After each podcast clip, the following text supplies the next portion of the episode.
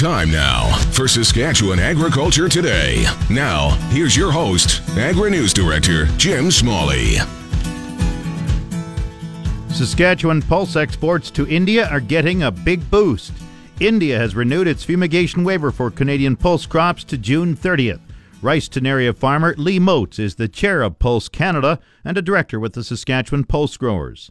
He says India is the most important market for Canadian pulse crops. Well, I was delighted to get a phone call from uh, Minister uh, of Agriculture MacAulay this morning to say that the uh, uh Indian government had notified them that the the uh, they had decided to extend their their uh, fumigation derogation until June 30th of 2017. So that's a, a three month extension, which is uh, very welcome relief for the situation for Western Canadian pulse growers.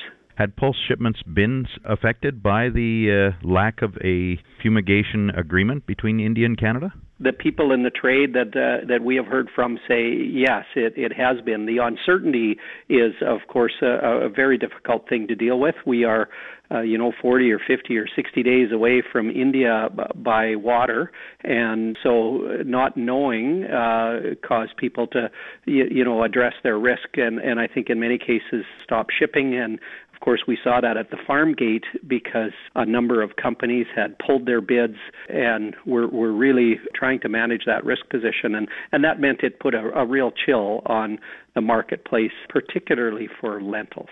How much had prices fallen?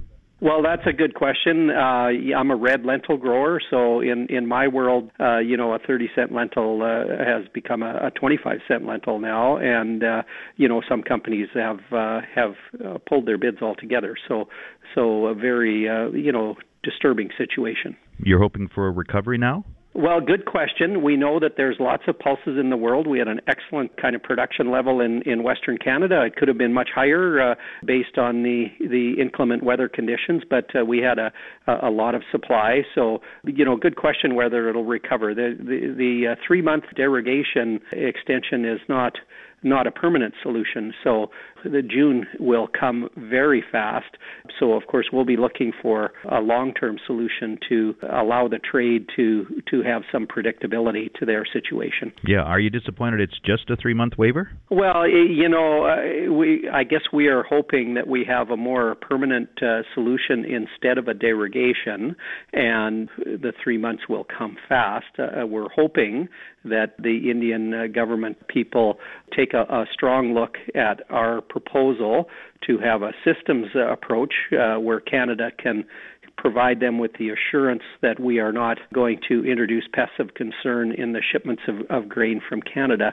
Uh, of course, our view is that we have a very strong system here, and we don't have the presence of, of pests that we we think are of concern in India. So we're hoping that, that he will accept that position, and now we have three months to work hard in an effort to uh, help them understand that that would meet their needs. Canada feels there's no need for fumigation of our crops, mainly because the insect that they're worried about is not found in Canada. Well, it, you know, that's certainly one of the issues. I'm sure that they have concerns about more than just one pest, but you know, our, the pests that we know of, we're we're assured that by our system that we don't have those, and that in the event, unlikely event, that w- there would be a pest of concern, that our testing procedures and uh, and all of the mechanisms that we have would would identify it and and prevent it from being shipped to India. So that's our position: is that we can provide them with a, gr- a great level of assurance without fumigation being required. And India is an incredibly important market for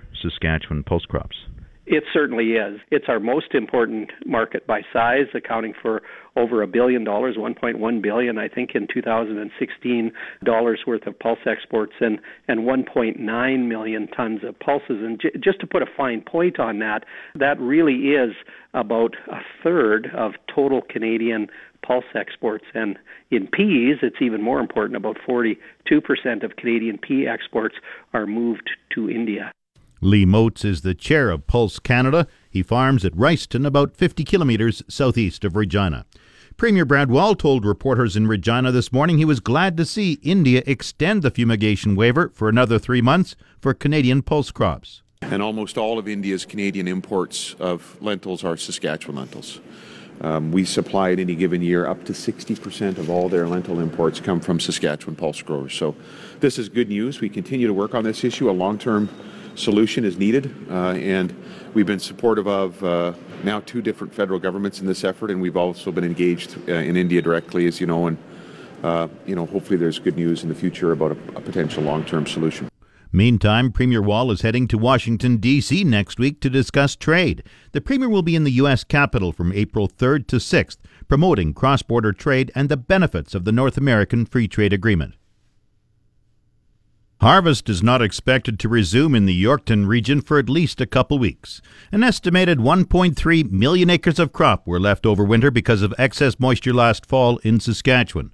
Lyndon Hicks, regional crop specialist in Yorkton, says the snow is almost gone in his area, but fields are still still too wet to combine. We're still uh, uh, in much of the region. Uh, there's still snow, snow to go, and uh, yeah, extremely wet. So we're still uh, we're just kind of coming out of winter over in this area. So there's a lot of still the field is still way too wet. There's nobody can get on.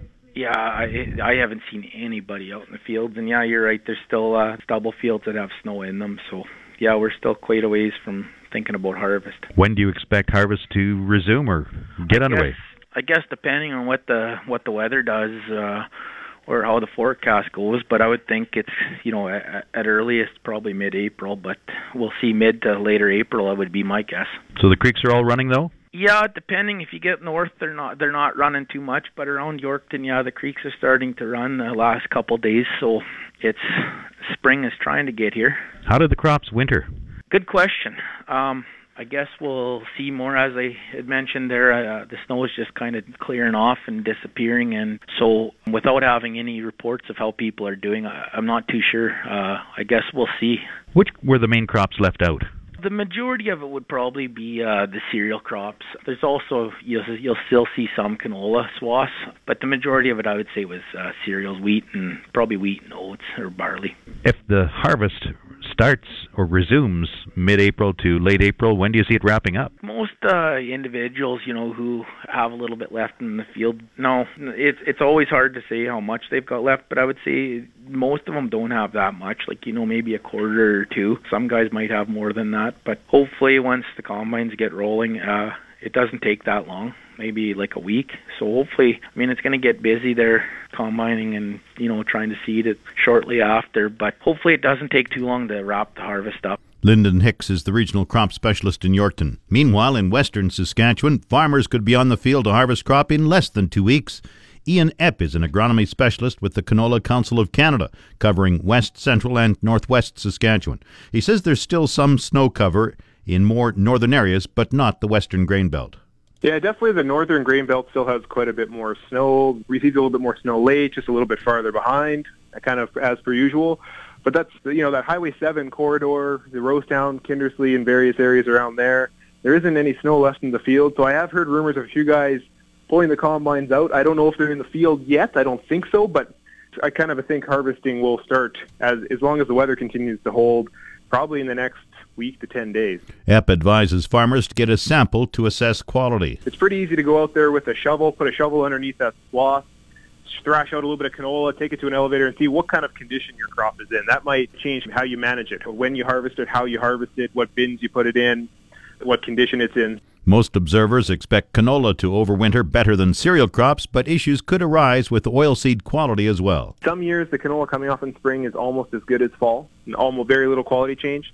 Some years it's sample canola, it's very poor quality. I think it depends on a variety of factors, temperature, moisture going into harvest, coming out, whether we have a lot of rodents or other things disturbing our canola swath. There's a lot of factors, and winter's a long time. There's a lot of time for the quality to deteriorate but it really depends on the winter. So I, I kind of expect for this spring, for guys pulling in, that we're going to see some pretty good canola and maybe some stuff that had a, had a pretty rough winter. Ian Epp is a Canola Council of Canada agronomy specialist covering northwest and west central Saskatchewan. The market update on the source 620 CKRM. Grain prices were showing downward movement in early trading today. Viterra prices for Durum fell 9.19 at 265.63. Feed barley went down $3 at 126.14. Canola fell 6.90 at 459.72. Oats declined 5.14 at 144.34. Number 1 red spring wheat slumped 8 cents at 228.29. The rest were unchanged. Flax 488.96. Feed peas 220.54. Yellow peas 306.49. Feed wheat 136.48.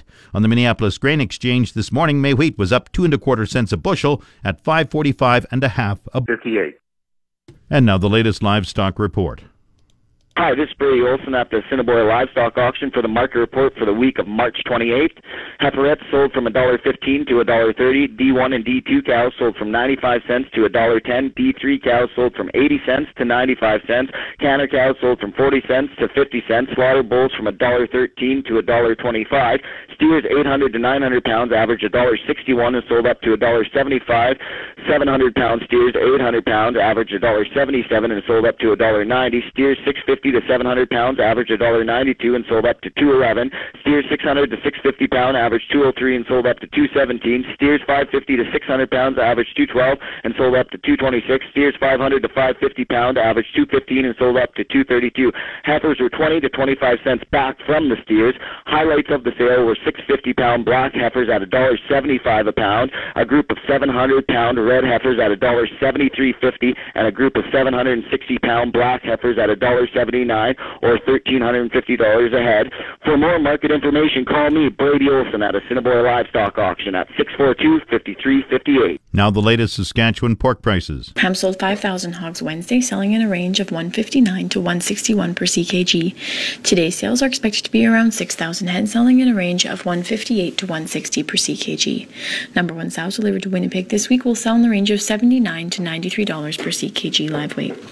Cash hogs today are called steady to lower, while lean hogs are trading higher, and the Canadian dollar is up 28 basis points, trading at 0.7532 cents US. Cash hogs yesterday were down 55 cents per hundredweight, while the cutout was down $1.39 per hundredweight. Packer margins are currently estimated at $22 per head black. There is a wide range to the USDA pre report estimates, with speculation values will land in the higher ranges. Where this report ends up, combined with the health of the U.S. export market, will set the tone for the coming months. Coming up, the farm weather